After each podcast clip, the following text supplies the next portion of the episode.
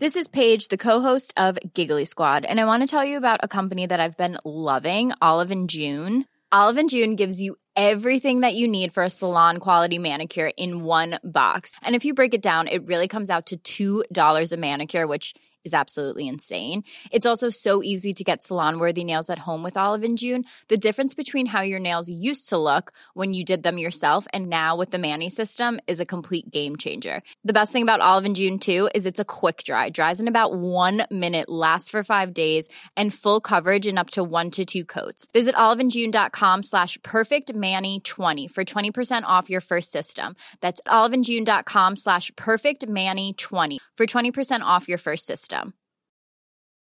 Hiring for your small business? If you're not looking for professionals on LinkedIn, you're looking in the wrong place. That's like looking for your car keys in a fish tank.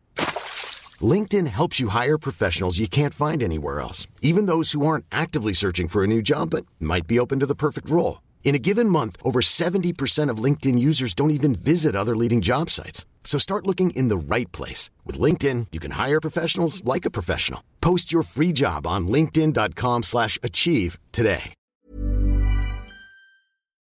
The History Today book club recommendation for August is Roger Moorhouse's Berlin at War, Life and Death in Hitler's Capital, 1939 to 45. And Roger's here to discuss his motivations for writing the book, about how he researched it and wrote it, and uh, what the book is actually about. So, um, Roger, where did the uh, idea of the book come from? What was the motivation there? Uh, the idea for the book uh, essentially came from a, a, rather liquid lunch I had with an agent uh, after Killing Hitler, after the book Killing Hitler came out. Uh, and we were sort of lazily throwing ideas around, and it struck me there that Berlin is sort of such an iconic city in modern European history. Uh, was something that I personally find fascinating. I know it has a tremendous resonance with the reading public as well. And I thought I would try and find an angle in the modern history of Berlin, uh, something that hadn't been done before, that I could work into a, into a proposal. So that was the sort of the, uh, the, the, long route of the book. Um, having then sort of researched historiography of Berlin and, and trying to ascertain where the gaps were, of course, as historians we want a gap to work in um, it struck me that, uh, if you like, a people's history of Berlin during the war was something that was, that was rather lacking. Um, and added to that sort of realisation was also the fact that there's an awful lot of first-hand material that is available, um, both in sort of published and unpublished memoirs and diaries and so on. Um, so it struck me that that could be a very um, interesting and useful avenue to pursue. Um, it sort of ties in as well, I think, with the historiographical aspect, which is that we have in the last probably couple of decades, there's been a gradual shift across to a, if you like, a de- democratization of history. It's very much um, you know, the shift from the top-down view, uh, from you know, the view from the politicians and the, and the generals and the field marshals, down to a more popular view of, you know, if you like, the man in the street and his view of history. Um, so it struck me that I could also um, sort of pursue that line uh, and, and, provide, if you like, a, a, a people's history. Um, on a sort of broader historiographical view, I, I also wanted to challenge the uh, rather, I think, lazy convention by which we see ordinary Germans in Nazi Germany as a sort of homogenized mass of, of indoctrinated uh, Nazis all marching in step. It didn't, never has struck me as a terribly realistic assumption to make. Um, and I wanted to, if you like, bring out that um, multiplicity of opinions and multiplicity of voices. And it struck me that this uh, model was a good way of trying to do that. So, one of the things that's most noticeable about the book is that it has a great deal of original research there and, and, and, material that really hasn't been covered before, certainly not um, in an English language book, as far as I'm aware. Um, there is, it, seems quite unbelievable, I suppose, to many people that there's anything more to say about Nazi Germany, such as has been the amount of material that's been there ever since the regime came to an end. Uh, going all the way back to Hugh Trevor-Roper and Alan Bullock and people like that, but plainly there is still a great deal more mm. to say. and we seem to be going through something of a golden age so far as uh, as far as material on that period goes. Um, how did you go about uh, finding, sourcing that original material? Did you know where it was before? Was there stuff that you come across? What was your plan there? Uh, both, actually. I, I, I sort of knew where a couple of places to start. Um, I mean, you're right, there, there is an awful lot written about this subject and has been ever since 45. Um, but I think partly due to that historiographical shift that I mentioned a moment ago, um, there are new avenues that are opening up all the time, and that in turn opens up new sources of material. Um, so there were a couple of places that I knew about already, one of which was the, the German Diary Archive in Emmendingen in southwestern Germany, in the, in the Black Forest. Um, so I had to uh, go down there and have a trawl through what they had, and that's, that's a fantastic resource, um, which has not been going for long. Uh, and they basically collect up, you know, um, diaries of, of ordinary people, things left in left in lofts and house clearances and so on, and they catalogue them and store them for posterity. Um, so that was a that was a very good start. Um, and in addition, Berlin has a wonderful organisation uh, which basically exists to put Berliners, eyewitnesses of various events, whether it's World War II or the erection of the wall or the fall of the wall or you know, anything to do with the Stasi, anything in modern Berlin's history, to put eyewitnesses of those events in touch with historians, documentary filmmakers, or whoever. Um, and I got in touch with them and basically submitted a list of requests, and they came back with a list of names and phone numbers of people who would be happy to speak on whatever subject it was. So that was a first, um, first avenue of, of approach. Um, in addition, uh, I had had a very lucky meeting with a historian in Berlin who had put out a call some years before via the Berlin press for first-hand accounts of uh, the bombing war on Berlin.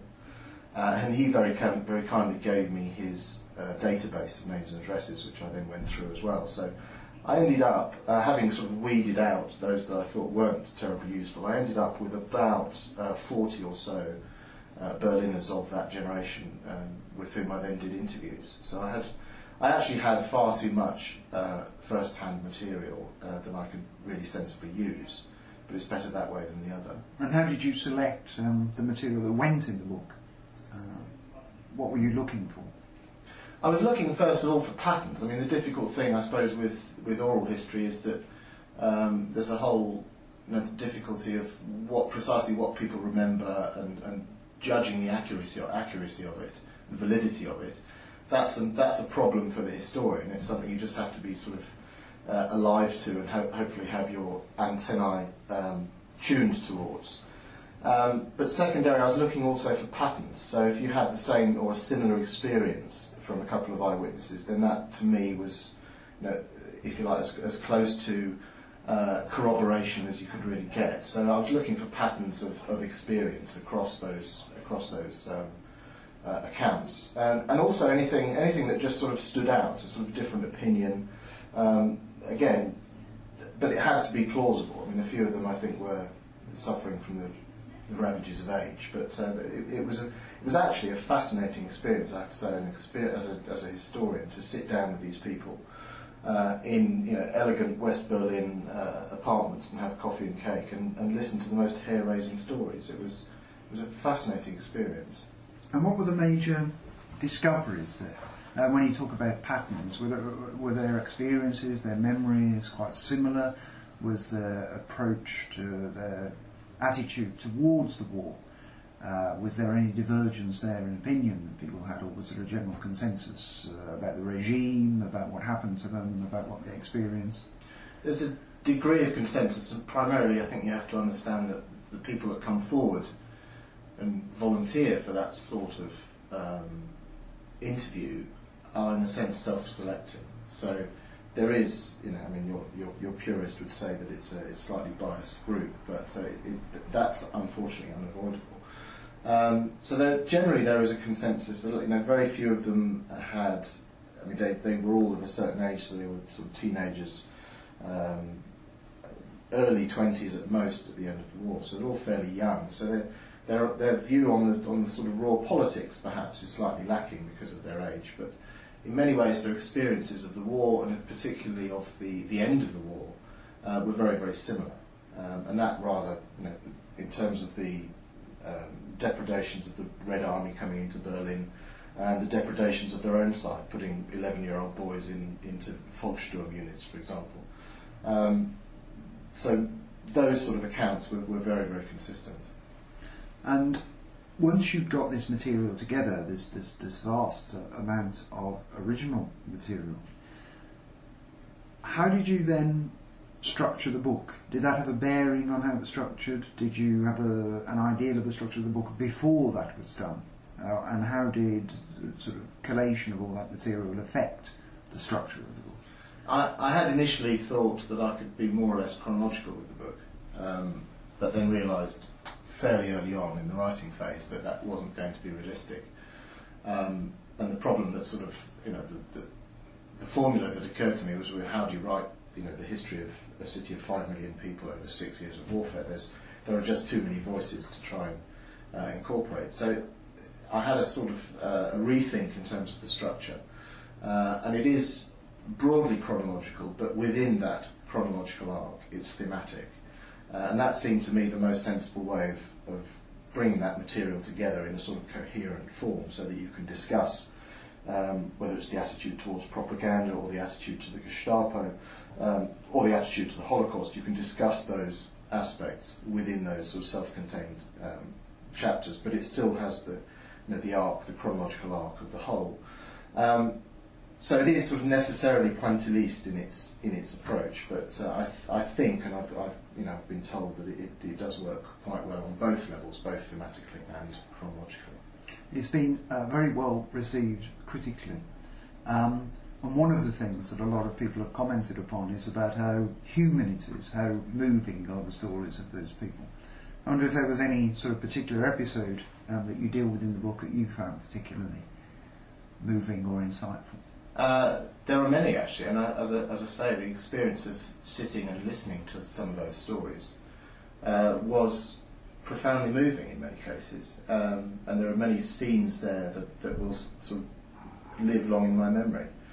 Um, I think, for me personally, I think the end of the war is is the sort of astonishing, murderous chaos at the end of the war uh, in Berlin is is probably the most sort of um, most poignant, if you like. I mean, after all, everything that the Germans had done in the East, that they then have this absolute whirlwind of revenge visited upon them.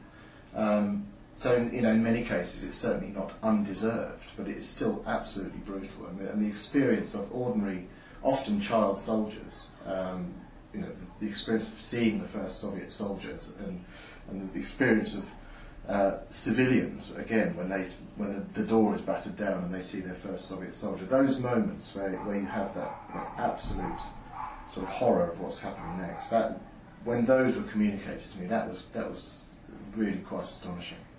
So I did hear some absolutely hair-raising stories, and as I say, a lot of them will stay with me.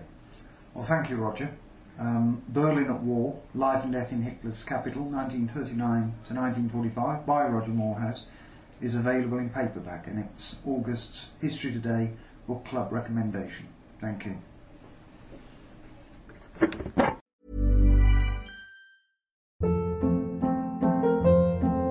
Hold up. What was that? Boring. No flavor. That was as bad as those leftovers you ate all week. Keke Palmer here, and it's time to say hello to something fresh and guilt-free. Hello Fresh. Jazz up dinner with pecan-crusted chicken or garlic butter shrimp scampi. Now that's music to my mouth. Hello Fresh. Let's get this dinner party started. Discover all the delicious possibilities at hellofresh.com.